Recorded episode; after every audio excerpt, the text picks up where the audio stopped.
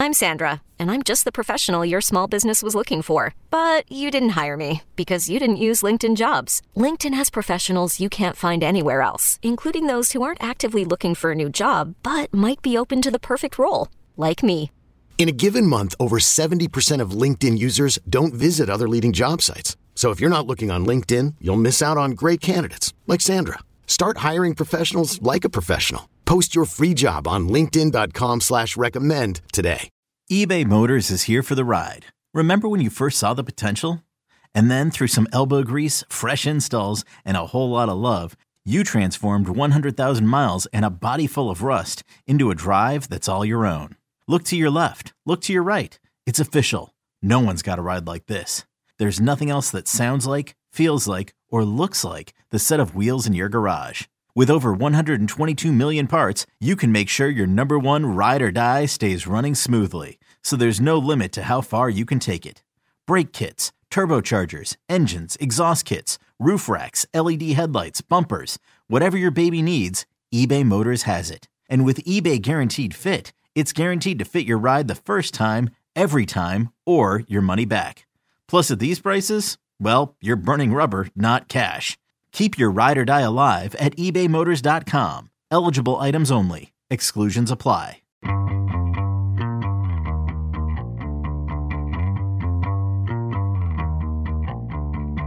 Hey, everybody, this is Richard Deitch, and welcome to the Sports Media Podcast. My producer is Patrick Antonetti. My guest this week is Tom Verducci, the phenomenal senior writer for Sports Illustrated, also a major league game and studio analyst and reporter for Fox Sports and MLB Network. Um, really, nobody better when it comes to writing long form baseball in the United States than Tom Verducci. And the subject of our conversation is probably the best to ever do what I just mentioned Roger Angell, who passed away last week at the age of 101. Tom Verducci wrote a piece in 2014 titled The Passion of Roger Angell, the best baseball writer in America, is also a fan. Just an incredible piece on Roger Angell's life and his approach and and how he became who he was. And we have a conversation, Tom Verducci and I, on Roger Angell and his impact and how he saw the game and the sort of the the the the not the notion but the um the art of baseball writing and long form baseball writing in particular. Roger Angell's relationship with the players of his era, Bob Gibson was incredibly close to Roger Angell. He let Bob Gibson didn't let anybody into his life and and he let Roger Angell into his life. And so um, just a great conversation with Tom Verducci, who knew Roger Angell very, very well about his work. And then Tom and I got into some modern stuff, including the Josh Donaldson, Tim Anderson um, stuff that went on uh, uh, over the last weekend. Um, Tom's thoughts on that. Um, the Mets and their sort of reemergence under Steve Cohen, a, uh, a Steinbrenner like figure. Talked a little bit about Joe Davis, and then ended our conversation with Sandy Koufax, who's somebody Tom Verducci has um, has written about as well. I usually do this at the end of the podcast, but I'll uh, I'll do it here again. If you like these kind of, kind of conversations, please head to wherever you get your podcasts. You know, Apple Podcast or Google Play, Stitcher.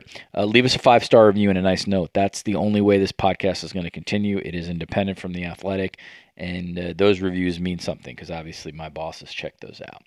So without further ado, let's go to Tom Verducci on the great Roger Angell. All right, as I said at the top, Tom Verducci is the guest. If you're a baseball fan, you do not need me to introduce him, though I will.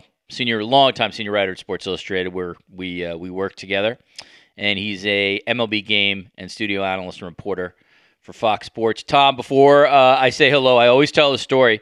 When I was when I was when I was 19 years old, I wrote two letters to two sports writers. One was local in Buffalo, the Buffalo News. He was a sports columnist then. The other was Tom Verducci, the Buffalo News sports columnist. Though I I lived 10 minutes from this person, at least as the crow flies. Never heard back from him.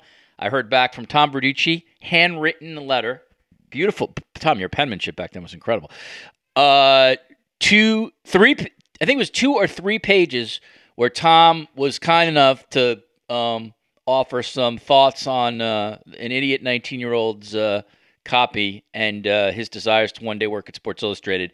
That letter is still somewhere in my mom's house, and I, you, all these years later, you never forget. You never forget when someone just does something that you unexpect uh, that's unexpected and uh, and Tom Verducci, indeed, when I was 19 years old, wrote me a letter and looked at my stuff. I will never forget it. And Tom Verducci, welcome back to the Sports Media Podcast. It is great to be back. And Richard, I love that story because, first of all, I'm a huge fan of letter writing and the disappearing craft that it is. But I always imagine myself too. And I, know it was like to be young at that age and, and full of passion and, and wanting to figure out how do I get to do what I really want to do. So uh, yeah, I've been in those shoes, and uh, I, I'm glad you wrote because that that meant you had passion for it too to take the time to do something like that. Yeah, and again, it was amazing to get a handwritten letter too. And you are correct; it's still. If you and again, I do not do this, so it's not. I'm not. I don't want to sell the fact that I do. But if you want to make an impact on somebody, a handwritten letter in 2022 is so different than what we are used to with immediate communication and texting and um, and everything else. It, it really will stand out because even sort of letters today that you might receive in the mail are usually either typed or some kind of pre-formatted stuff. But you're right, Tom. Like the the handwritten letter is a, is a lost art, um, and so I will always remember that. Um, all right, Tom is not here to, to, to, to, talk about my mediocre career. He is here to talk about um, Roger Angell, And that's why I wanted to have him here. Roger Angell, of course, if you were a baseball fan, you know he passed away this weekend. Uh, I think unquestionably the, the, the, the, he was the greatest living baseball writer. I mean, these are obviously all objective things, but it's sort of a it's a tough be a tough one to argue against. And Tom, um, as we're taping this on Monday, May 23rd, he's written a piece that's going to be published in Sports Illustrated today. I haven't read it yet, but I assume it's on Roger's life. And Tom wrote a piece that I you absolutely, if you're a Roger Angell fan, should go read. It's in 2014. It was titled "The Passion of Roger Angell." The best baseball writer in America is also a fan. And Tom, that's where I want to start. Um, you spent some time with Roger Angell in his own habitat, and what did you learn from that experience, spending time with Roger? oh my goodness, uh, it's so much. It's kind of hard to really encapsulate what I learned because it was like a master class on on writing, interviewing, um, just the business of covering baseball, and, and life lessons as well. Because what really stood out to me, Richard, was Roger at the time was 93 years old and and still writing and, and writing as well as ever. It's just an amazing career that he did have um, besides just being the best, as you said, and I, I agree 100%, uh, just prolific and, and didn't lose anything into his 90s, which is just so impressive. Um, so I learned from him, you know, just the sweet spot that he enjoyed in his life, where he did pursue something that he absolutely loved, did it better than anybody else, and was at a stage in his life at that point where he, you know he was just so comfortable with what he had done who he was the people around him and family that to jump to the the the, uh, the highlight of that piece that i wrote he took me to the graveyard where he will be buried. There was a tombstone there and he's standing on his grave and it says roger angell and had everything but the year of his death on it uh, next to his second wife, and uh, nearby his his daughter, who had been deceased, and a, a late brother. Uh, it was just amazing to me that that he shared with me some of his obviously personal feelings, and just to connect it to the writing, Richard. You know, something he stuck said stuck with me. I had known it already, but it really is profound coming from him that when we write and we write about baseball in particular, we're so dependent on people sharing their lives with us, right? The best stories that we write generally are the ones where the people are most giving with their lives. And, Roger just understood that and cherished it. And here he was, the greatest baseball writer ever, doing that to me. I felt tremendous responsibility and, to be honest, a little bit of pride that I was even in that position, uh, that he trusted me. And listen, it's to me, it's one of my favorite pieces. I'm lucky enough to do something where I get to talk to people who are the best in the world at what they do. Um, baseball players, I'm talking about. But in this case, it was about a writer, the best in the world at, at what he does. Uh, and to be in that little time and space with him and, and to share those our love of writing and baseball together and just be treated like a friend was really something special and unlike anything else that I've done. Did you stay in touch with him from? Uh, I mean, you'd obviously known him prior to the the 2014 piece, but had you stayed in touch with him over the last eight years? Yeah, I mean, as you said, I had known him for years. He, he wrote a really nice review in the New Yorker when I wrote the Yankee years with Joe Torre. You know, had just really nice things to say about me, the way the book was written. And there's really obviously no higher compliment that you can get than coming from Roger Angell. So I had known him, but really spending time with him at the ballpark in New York, in Maine, where he's he spent basically almost nine decades of summers, um, really in his element um, I think that's where it became more of a friendship than just a professional acquaintance. And yeah, we stayed in touch. It sort of germinated this friendship where, you know, I would initiate the calls and check in with him every once in a while. I made sure I called him on his 100th birthday, and I was thrilled to hear he celebrated with champagne and cake. And I would call him on opening day every year. It was like this, you know, really a national holiday for us who love baseball. And what better way than to ring up Roger Angell? And when I talked to him this year, opening day, I got to be honest with you, he sounded really well. I mean, sharp as ever. Um, I knew he was going through some issues physically, wasn't feeling great, but to speak with him on the phone, engage in long conversations, and obviously he starts telling stories. It was Roger being Roger. I'm thrilled that that was really the last time that I spoke with him was on opening day, and there was nothing different about Roger Angell. What is the piece, Tom, that uh, that you wrote that'll be published this week on him? It's really an appreciation, Richard, because of who he was as a person and some of the lessons that I learned from him. Uh, it's very easy, and I've done this too.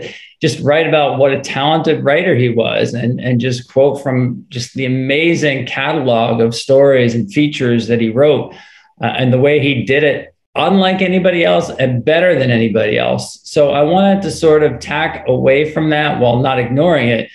But uh, this happy place that he was in late in life, he was married for a third time. His wife, Peggy, is just a charming woman. Um, as you probably know, he wrote an incredible essay in the New Yorker in 2014, same year that actually I wrote my story about what it was like to be in his 90s and the the challenges and the and the joys as well of what it means to be that old when you've outlived most of your friends and family and and your parts your body parts have outlived their warranties uh, it was unblinking roger never liked sentimentality in writing he was not a sentimental baseball writer and this was not a sentimental piece but he told me he got more feedback on that story than anything he ever wrote. He wound up winning a national magazine award for essays and criticism for that piece. And again, he's 93 winning awards. Um, so that really was the takeoff for me that he found joy, such joy in his life from what he did and the people around him. And that never changed. And, and I describe in the story I wrote today what happened in his, his last days with Peggy at home. And it was, it was just beautiful and touching to hear. The um, you know, it's a bit of cliche, Tom, to sort of say that like um, you know, will there'll never be another, you know, fill in your athlete here. And a lot of times there is. Like the the the athlete may be different, but um, someone from a, a, future generation sort of surpasses the previous generations, whether it's output or metrics or how you, you know, how you evaluate it. Here's the thing with Roger Angell that I, I would like to get you uh, to sort of think about. Um, and I know I know you know this. I should say to get to think about.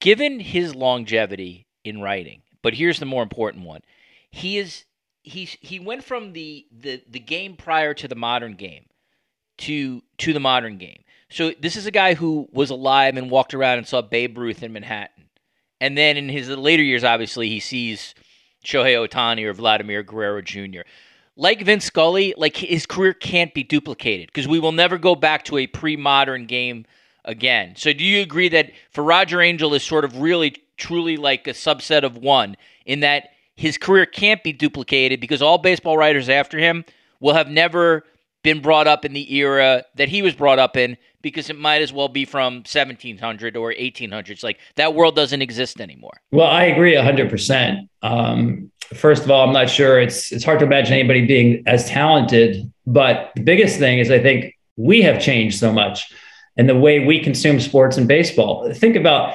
Roger was gifted, and he admitted this all the time to me, with the two greatest luxuries a writer could have, and that is time and space. Right? He wrote incredibly, as he said, oceans of space in the, in the New Yorker. He wrote incredibly long pieces he was able to just write without flourish because his, writing actually was uh, full of just clarity and, and, really brevity. If you really dive into it, it was just full of of um, quotes and, and descriptions, especially descriptions. So he took advantage of space and time. I mean, think about one of his best pieces for me was after the 1975 World Series, Reds and Red Sox. Um, you know, it was in the New Yorker. It was called Agincourt and After. And to me, it was baseball and Roger Angell at the top of their game. When you think about that World Series, and it's hard to imagine a better one. And baseball's popularity at the time is, is certainly was unmatched uh, among sports. Uh, and Roger was in his 50s at that time, and it's of course it's just a beautiful, beautiful piece. Um, but think about you're reading that in New Yorker. It's probably a month or so after the World Series. And he's going into these paragraphs of description about Luis Tiant's windup on the mound. And it's just beautiful and lyrical. Today, think about someone reading a story about the World Series a month and a half later, full of description about somebody's windup, right? You get that, you know, on your Twitter feed with highlights immediately.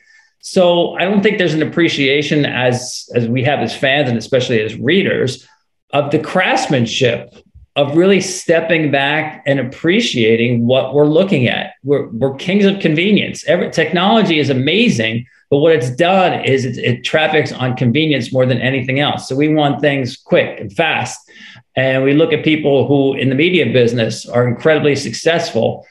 They're usually first or they're loudest the, the idea that you can do something just better than somebody else by taking time and crafting something is really sort of been lost. So I don't know that we allow someone like Roger to write in that fashion. And it's definitely not to the same degree that we did back when he was writing in the 70s and 80s and 90s in the New Yorker. Yeah, that's well said. Um, you wrote The Writer Ages. This is in your Roger piece. The Writer Ages, but the players do not. And I wanted to get a sense from you how did Roger Angell? Do you have a sense of how he felt about getting older in the press box while still continuing to cover people who were in their 20s or early 30s? Yeah, I think it became difficult for him to be honest with you. And he did some say something to me about the first time somebody called him sir. it kind of knocked him back on his heels. Uh, and I remember at the time I talked to him. It might have been a, a little bit later. Um, he David Remnick, the New Yorker editor, wanted him to write a piece on Derek Jeter, and and Roger didn't feel like he knew him well enough that so much had been written about Derek. He wasn't sure how much he could do. Just didn't feel as connected. And part of that was just sort of the physical nature at his age of getting around the ballpark and the access and and being able to spend time with people. Uh, and I know at the very end, his wife told me this that he missed sort of the vibe and the camaraderie of, of the press box and the field um, it just became something that was physically just too daunting for him at the end of his life.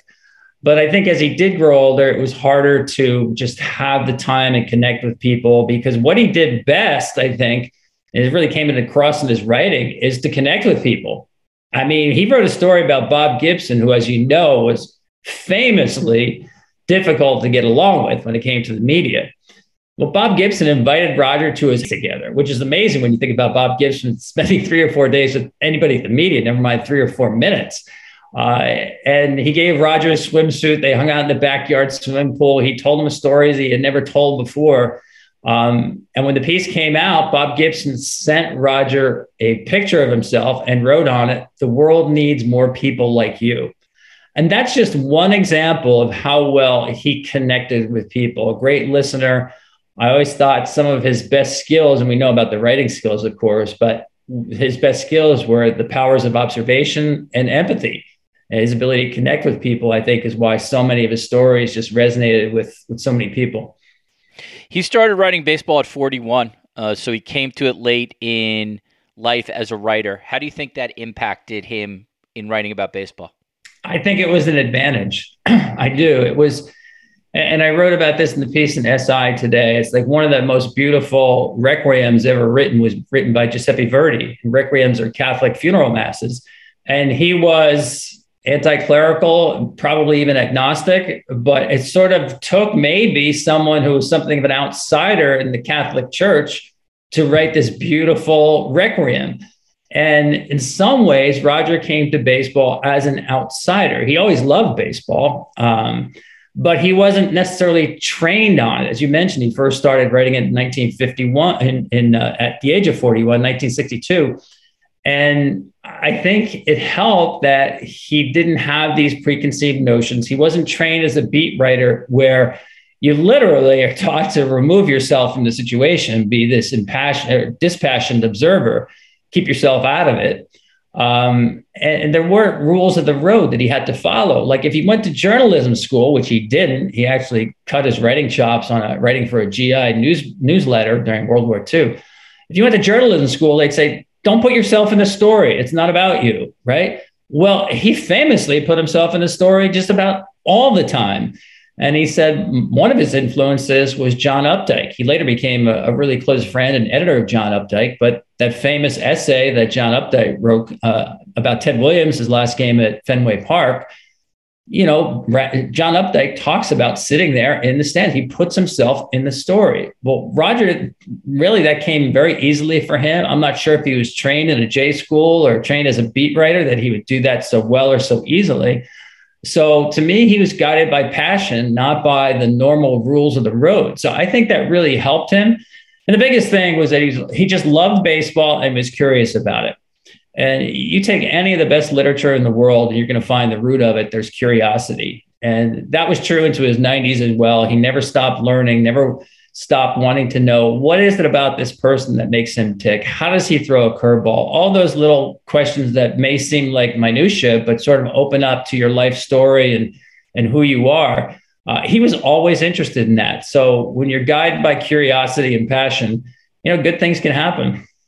His mother, um, Catherine White, was the first fiction editor of the New Yorker. His father, Ernest, was a lawyer, and his stepfather, E.B. White, is where Catherine White uh, is named there. Um, is obviously you know if you're if you know anything about literature, you know, just incredibly famous, and you know, one of the wrote one of the guiding books, sort of, on how to write well. Um, it's like in a way he was sort of cre- he's like a he's like a writer created in a perfect lab, right? If you uh, if you wanted to have um, uh, parental figures who would sort of push you towards a writing career, it seems like Roger Angell had uh, had about as good as uh, as it gets. When he when you spoke with him, did he did he reference his his family and not obviously just whatever he felt about them, but the fact that these were, I mean, these were literary lions basically that he was surrounded by at a pretty young age.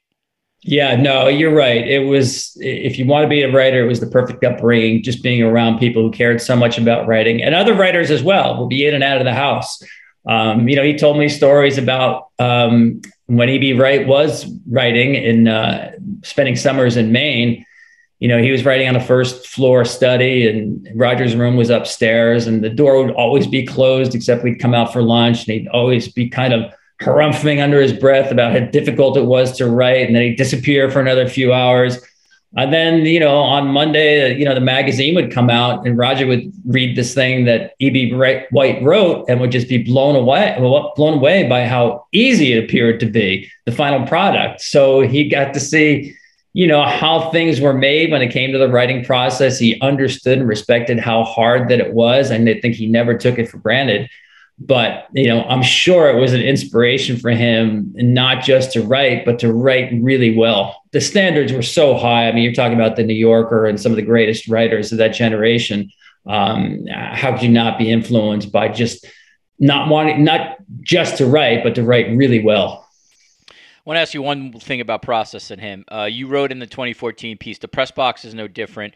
Heads are down buried in laptops tablets and smartphones. Angell device free sees only the game.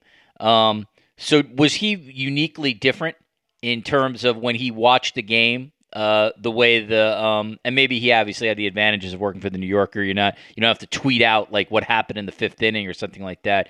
But even um, whether you saw this firsthand or whether you talked to him and sort of were able to glean it, um, he he seems to have watched the game differently than the responsibilities of the modern baseball writer, where you know your office is saying file this blog post after the third inning, tweet as much as you can. You know what I'm saying? So we get audience Tom in the seventh inning. Go do a quick video hit for us. Like just he he's he he seemed to approach it and had the luxury perhaps of approaching it differently than the modern baseball writer.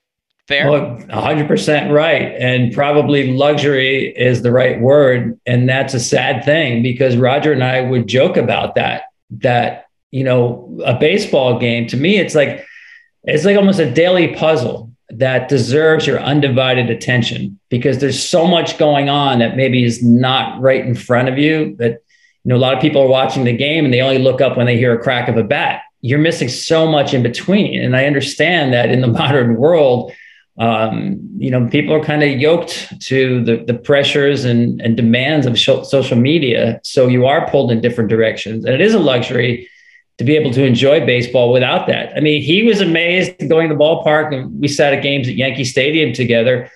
You know, people would wait online at concession stands for 15, 20 minutes while the game was going on. It struck him and it, me a little bit as well that isn't it odd? Didn't you come here for a baseball game?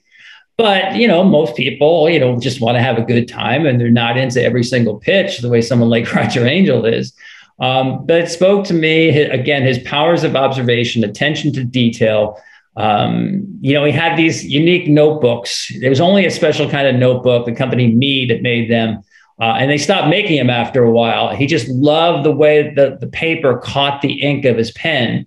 And when they stopped making them, he had to go back and grab older notebooks that had a few blank pages left, and he started using those uh, and he showed me the way he would keep notes and he, what he would do. I found this really interesting too. He would draw pictures. Um, and you think today with your phone, and you know, you take pictures all the time if you wanted to preserve something. Um, but he would draw pictures. He showed me this picture he drew of Hideki Matsui while interviewing Matsui, he's just um, kind of jotting down what Matsui looks like, and he wants to kind of um, remember the expanse of his chest, the wideness of his neck, just the powerful build of Matsui. So he drew himself a picture.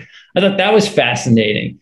Um, so his mind worked in a very different way than most people. But again, you get back to, I'll go back to the word you use, luxury it was a luxury for him, but he took advantage of those luxuries to produce baseball literature like nobody else.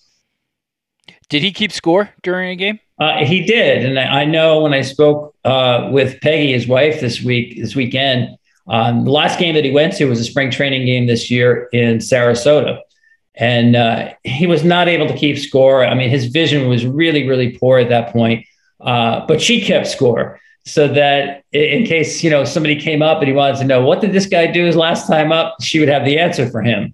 So yeah i mean he was uh, an inveterate note taker and really didn't miss much at all I actually don't know the answer to this. Maybe you do. What was the last thing he wrote, or was he working, or are you aware if he was working on something um, at the time he passed? I don't think he was working on something. Uh, not that I knew about. At least he had not mentioned it to me. Um, you know, he did that last essay that he wrote in 2014 This Old Man. He did turn that into a book. Uh, he wrote several blog posts after that, um, but I'm not sure what his last real long feature story was for the New Yorker. It might have been that This Old Man in 2014, but he enjoyed blogging. You know, he, I think he, um, I think he saw the freedom in that, that not everything had to be a magnus opus um, that he had something to say, he could get it out there. So he, he definitely changed with times.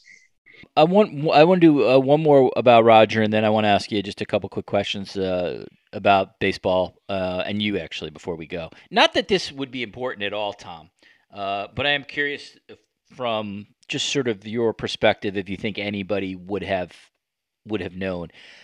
Ro- Roger Angell his connection to the sort of the more modern players in game probably would be more managers. Like he was very close with Joe Torre. Um, you know, David Cone on the I think on the Yankee broadcast spoke about Roger Angell. Do you think any current players had any sense of his passing and what he meant to the game? And by the way, if they didn't, that's not a pejorative on them. These are 25 year old guys. I don't expect them to um, necessarily be familiar with um, this incredibly famous writer who was 101. But I'm wondering if you think anybody did. Was there any outlier you think who might have been aware that one of the great baseball chroniclers of all time died in the last couple of days? Awareness. I probably think it's probably a few who are aware of at least reputation of Roger Angell without knowing him personally, of course. Um, I'd like to hopefully think some of these guys were aware, maybe growing up, of they heard about his books Um, I think he did get when the year he was inducted into the Hall of Fame, well, the baseball writers wing of the Hall of Fame in 2014. Um, there was, I think, a good amount of, appreciation going on. So I think just maybe the universe of people who were aware of Roger, uh, you know, maybe name recognition, but actually diving into just how good he was and kind of the meat of his writing, probably not. And I think I agree with you. It's just a different generation that, you know, they listen, I have kids that age and they don't read a lot. So it's just a different world. Uh, so I wouldn't necessarily expect them, but I'd like to hope some did. Okay, picture this. It's Friday afternoon when a thought hits you. I can spend another weekend doing the same old whatever, or I can hop into my all new Hyundai Santa Fe and hit the road. With available H-Track all wheel drive, and three row seating, my whole family can head deep into the wild. Conquer the weekend in the all new Hyundai Santa Fe. Visit HyundaiUSA.com or call 562 for more details. Hyundai, there's joy in every journey. Let me ask you a question just about uh, base, long form baseball writing which you obviously do, and you're one you're uh, one of the best to do it uh, of all time, and I think personally, in my opinion, the best of your generation. Um, the I I don't want to have this sort of debate like, oh man, is like long form gone forever? Because like the reality is, there'll always be long form. Like in some kind of form, books will always exist. There'll be some kind of long form. If it doesn't run in a like a print product magazine, it will run online. That said, I do want to ask you like one thing I sort of have noticed is the amount of places that do it gets fewer and fewer and fewer. The Athletic still does it a little bit, obviously. ESPN, you might see it. Sports Illustrated, obviously. The occasional New York Times. But that's what I would like to ask you about. Is I don't think the the art of it will ever go away, or I don't think the medium will go away.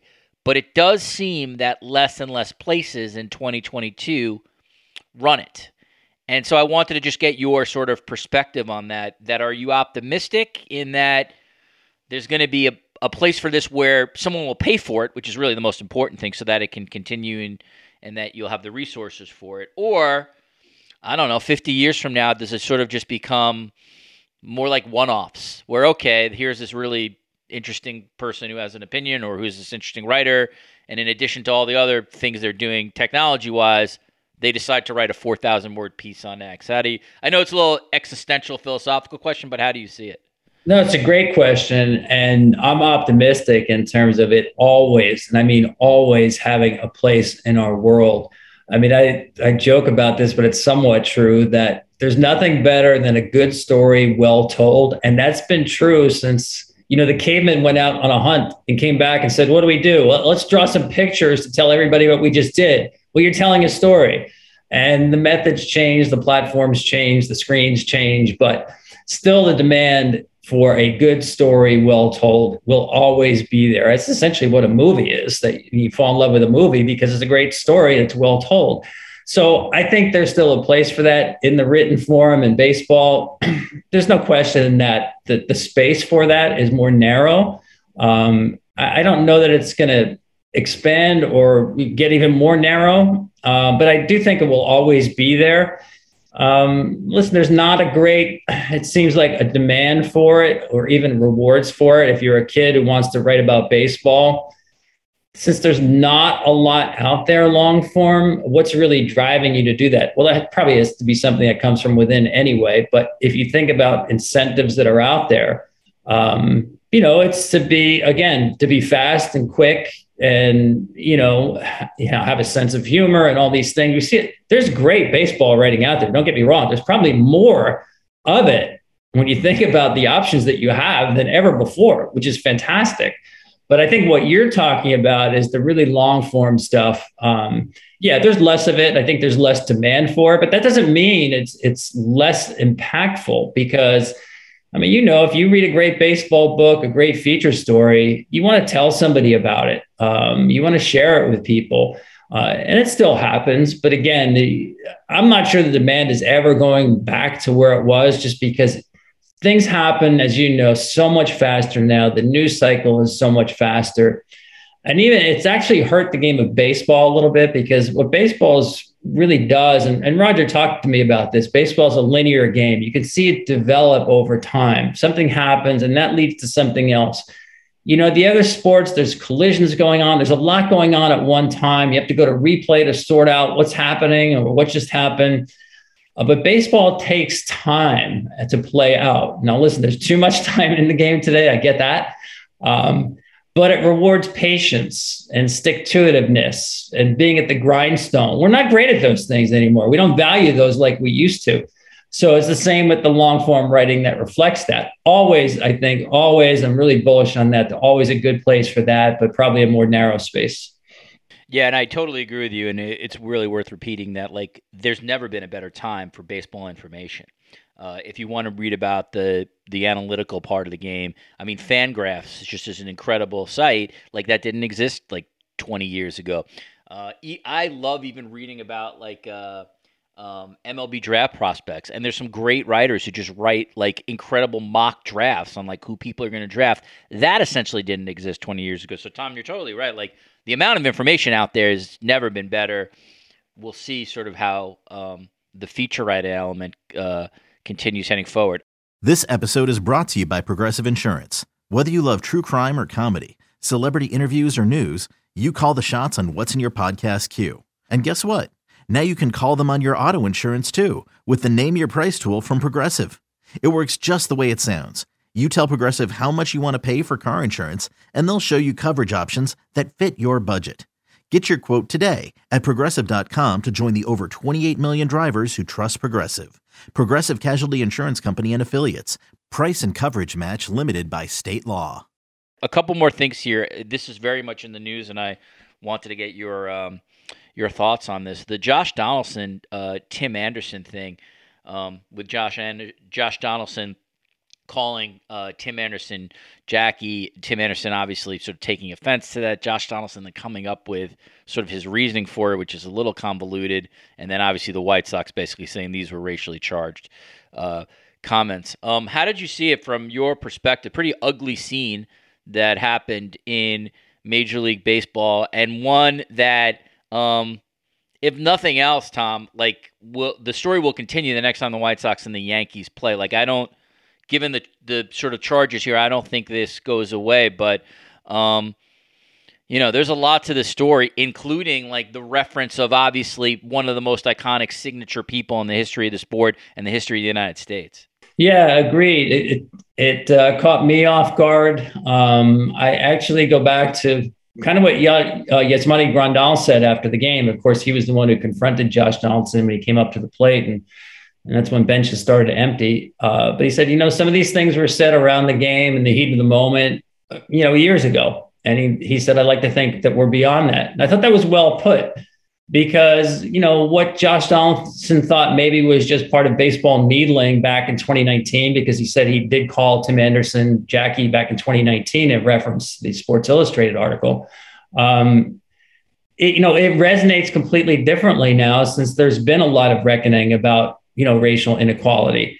Um, so it's it's a big room, but you have to read the room. And if Tim Anderson or anybody is offended by something that you said, well, you have to do some self-examination and say, well, what is it that that person finds offensive? Can I put myself in his shoes and now understand what it is that caused this problem here? Um, you know, and Josh, I thought did his best to explain himself.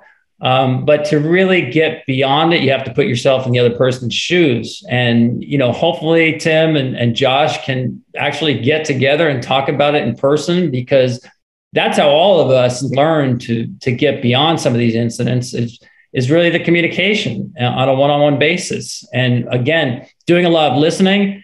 And the big thing for me is Josh Donaldson or anybody, put yourself in the other person's shoes. If that person says they're offended by something that you said, ask yourself, well, what was it that person found offensive, and how would I have felt if I was in that situation? And it's it's more than a misunderstanding, obviously, Richard, uh, but hopefully that they can understand each other better by talking it through.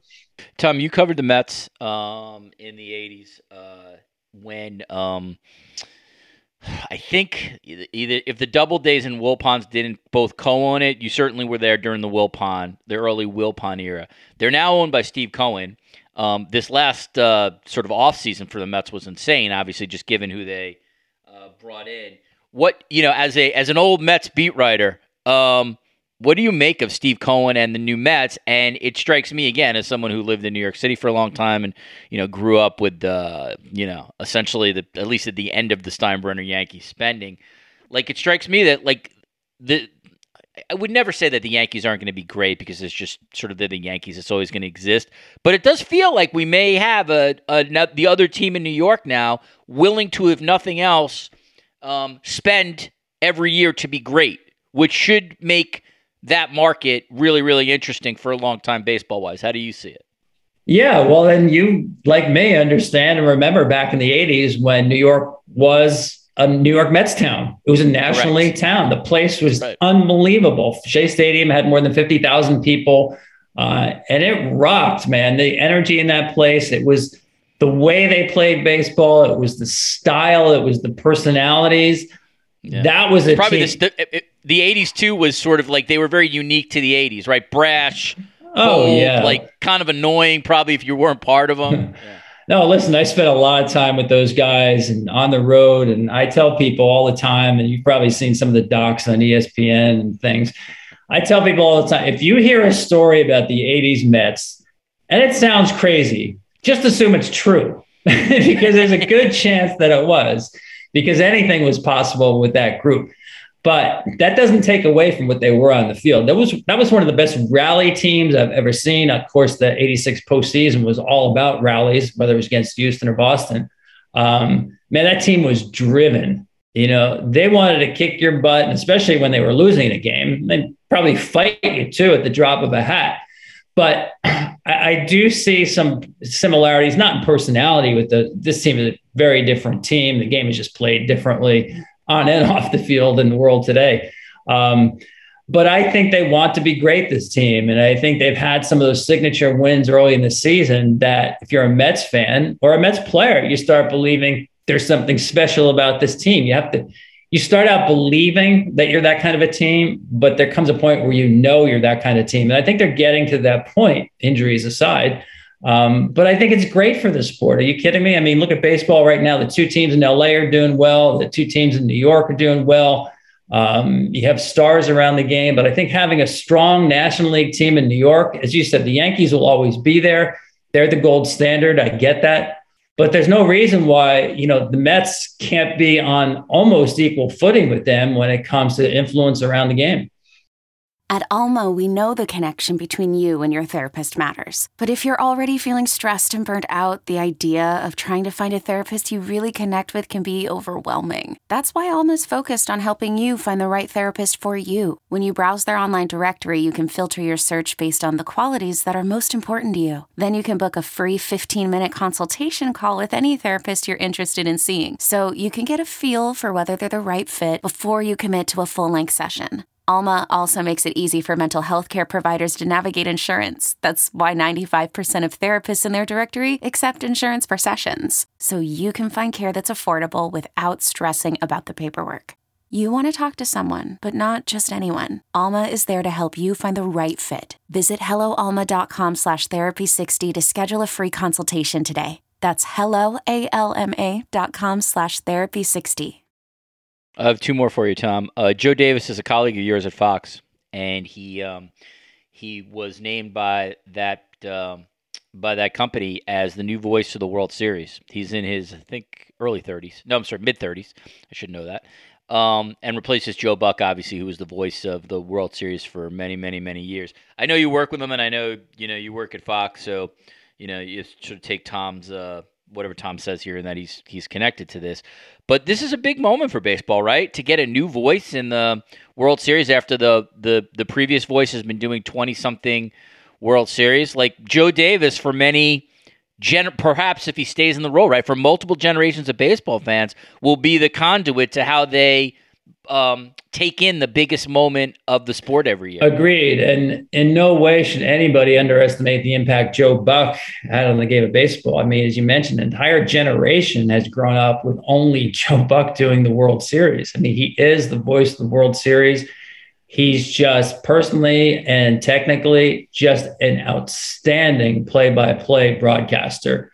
Uh, to me, he's a gold standard that if you're in the business, and you're up and coming he's a guy you listen to and you don't you never want to copy anybody but you certainly want to pick up with his ability to me to be on point in the biggest moments. And like a great singer where you leave a little bit of that, that last bit of octave to raise the, the crescendo of the song he's able to do that the biggest moments and just nail it. And in between he's smart enough to have the brevity to let the game breathe. He's not someone who's going to fill up the broadcast with a lot of words. He's going to find the right words at the right time. That's a gift. Joe Davis is going to be his own person, and I'm happy about that. Listen, as you know, he walked into the Dodger job after who else but Vin Scully, right? So he's used to following a legend. Um, but it's like Vin Scully told me when I did a story at him a long time ago that the advice he got early on from Red Barber, starting out in the business, was be your own voice, be your own person. Don't water your own wine by trying to copy somebody else. Uh, and I, I know Joe Davis well enough to know he's not going to try to be Joe Buck. I think Joe Davis has gotten better with each year. I mean, he was good out of the gate, sort of like this prodigy, but he's gotten better with more reps. And um, I think I think he'll be just fine. I don't even worry about him as I would with a lot of people. Like you come in behind a legend, you try to do it the same way. I don't think he's going to do that. I think he's very comfortable where he's at. And I know he loves baseball and is just super excited about this opportunity. I've been lucky enough to do some games with him in the booth. Uh, he's super prepared for a game. He's not going to be caught short and not know something. He's, you know, like the rest of us, when we leave a game, you want to make sure you still have like 95% of your stuff on the cutting room floor, right? You want to be prepared for wherever the game goes. And he's that kind of a broadcaster. Last one, Tom. Um, you know, I was thinking about this just given I knew I was going to talk to you about Roger Angell. Um, you profiled Sandy Koufax in 1999. Uh, the left arm of God, I believe, was the headline of that uh, story. I remember that. And Koufax very, very famously was not a was not an athlete or even a former athlete who who talked to anybody. It, you know, that was like it was. It almost seemed inconceivable at one point. I imagine to get a long form with Sandy Koufax. Um, and so I was thinking about him. He's 86 years old now. Obviously, he's not as old as Roger was at 101. But have you thought about it all about just, and maybe you have just sort of rechecking in with him because, like, he's another athlete that will not be sort of duplicated. Just the the greatness, the short amount of time of that greatness, uh, how he uh, thought about his own religious beliefs and how that ultimately impacted how he um, pursued his baseball profession. The fact that he sort of always was like ageless, the guy at 70 looked like he was like 40. He's another guy just is always fascinating. I'm sure part of my fascination is because my mom's from Brooklyn and he was such an important figure in New York City. But uh, before you go, you you we we ended our chat. I just wanted to check in with you on Koufax, and I don't know if you're still in touch with him, if he would be of interest for you to to write about. But this is another guy that like I feel like, you know, um, we should appreciate that he's still around because again, he's like a subset of one, and you're never going to get another Sandy Koufax just given what he did at that time.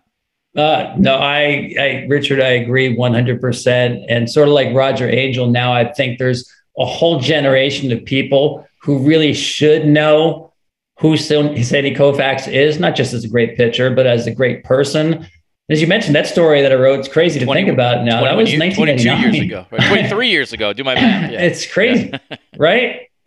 So, you know, again, a whole generation of people, I think, I would like to think they should know who this guy is. And, you know, I've stayed in touch with him.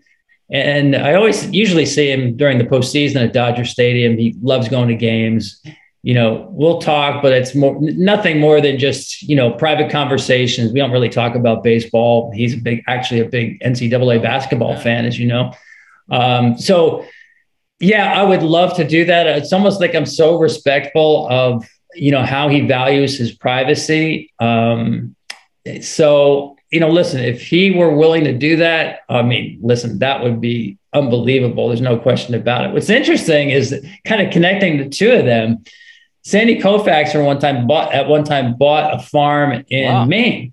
And that was part of the story that I wrote about Sandy Koufax. Well, he, it was really soon after he finished playing. It might have been a year after or two years after. Um, as you know, retired early, I think 30 or 31 years old at the most, still getting people out, but his arm hurt so much he had to quit. Um, but with the life ahead of him, he just went to the woods in Maine and a farm and had this beautiful place. And I kind of, kind of wrote about what it was like and why that fit Sandy Koufax so well. And then here I was years later back in Maine with Roger Angell, Brooklin, Maine. Uh, he was there for summer since he was a little kid, learned how to drive there and learn how to sail. And it was a huge part of his life. I, I don't know. There's something about Maine, I guess. It's a beautiful yeah. place, first of all. Um, but yeah, Sandy Koufax is one of those guys. You say the name, and it's just like there's magic to it. You almost think this guy didn't exist because it's such a magical name in baseball. But again, like Roger Angell, you know, the playing career in this case or the writing career speak for themselves. It's hard to say that there were anybody who did what they did better. But if you get to know the person a little bit, you realize, and Vin Scully's in the same category these people are even better than you want them yeah. to be. And that's asking a lot. When you look up to people who are as good as they are at what they do, you know, the bar set pretty high. And Sandy Koufax, Roger Angell, Vin Scully, they all exceed the yeah. bar. I don't know what's going on in Maine, Tom. There's a fountain of youth thing going there. That's probably the moral of this, uh, this conversation. Tom Verducci is a senior writer for Sports Illustrated and also an MLB game and studio analyst and reporter for Fox Sports. You'll obviously be catching uh, him this season for them. Tom, are you, uh, are you do you have an MLB Network schedule of like is it to do, do you how does that work these days with that? I do. Um, usually it goes month by month. Um, doing a lot of games this year with Bob Costas. We have. Uh, I'm looking forward to this. The Angels coming to Yankee Stadium. Nice. In uh, another week and a half, yep. I think, uh, to get see Ohtani in uh, not quite Babe Ruth's ballpark, but the history, obviously, against the Yankees. So looking forward to that. And working with Costas is just awesome. Yeah, okay. So you can catch, I was just going to, I wanted to double check this. So you can catch Tom, obviously, on um, select games with the MLB network. And uh, I mean, that's a great. Uh, listen when it's Costas and Tom Verducci. Tom, uh, you've always been generous with me with your time. I mean, going back obviously to the to the to the 90s, but even as a colleague at Sports Illustrated, um, it was awesome to work with you, and it really was truly like uh, just such an honor to say that you know you were on a staff with Tom Verducci, even if you, uh, and in my case, weren't doing baseball. So I wish you nothing but the best of uh, success and and best of health to you and your family. And uh, thank you so much for joining me today on the Sports Media Podcast. Hey, Richard, my pleasure. Always enjoyed talking with you. And I, I will thank you for doing this podcast essentially on Roger Angell because maybe there's a lot of young people out there who kind of under, trying to wonder what's all the fuss about. I would just say pick up anything that he's written. It's like a great band or a great musician. There are things that you may like more than other people. You have a favorite, somebody else is a favorite, but he's literally so good. You can pick up anything that he's written and you'll be blown away. Awesome. Great, uh, great thought. And uh, as we referenced in here, that New Yorker piece on that Roger Angell wrote um, uh, essentially about sort of old age and being uh, and getting older in life is incredible and, and well deserved for the National Magazine Award. All right, Tom. Hopefully, I'll see you at a ballpark one of these days. Be well. Thank you. Sounds good. Thanks, Richard. All right, back in the studio. My thanks to Tom Verducci. Uh, always awesome and just was incredible to work with at Sports Illustrated. I cannot tell you just how good a colleague he was, but not just that. Like just to be able to say you work with Tom Verducci probably is the same as like you know. Um, if you're, you know, a baseball player and say, "Oh yeah, you know, I played with Ohtani," or you know, I played with Tony Gwynn or something like that. So thank you to Tom. That was really, really great. Uh, if you go to the archives, uh, hopefully things, or hopefully something that you will enjoy. The previous podcast before this one, Lesley Visser on her Hall of Fame career, and Iliana Limón Romero, who this month became the first female sports editor in the history of the Los Angeles Times.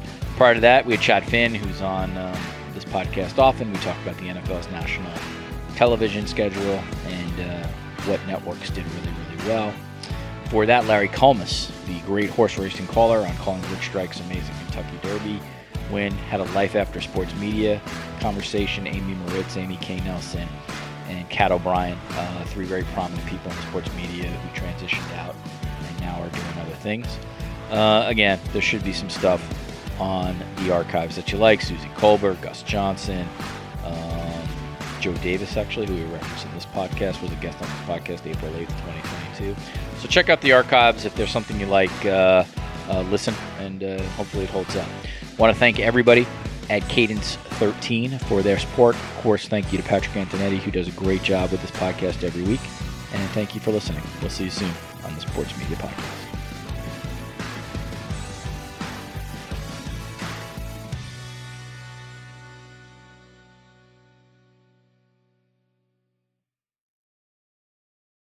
I'm Mark Chapman. Welcome to the Planet Premier League podcast. Each week, Cesc Fabregas, Nedum Onuoha, and myself talk all things Premier League. As a player, you don't have time to talk. No. You don't have time to make a plan. You just need to deal with wave after wave after wave. We watched Coach Carter, and he said, "Oh, afterwards, the game's just about doing this for your teammates." And I remember looking around halfway through the film, and half the squad was asleep. Planet Premier League. Listen wherever you get your podcasts.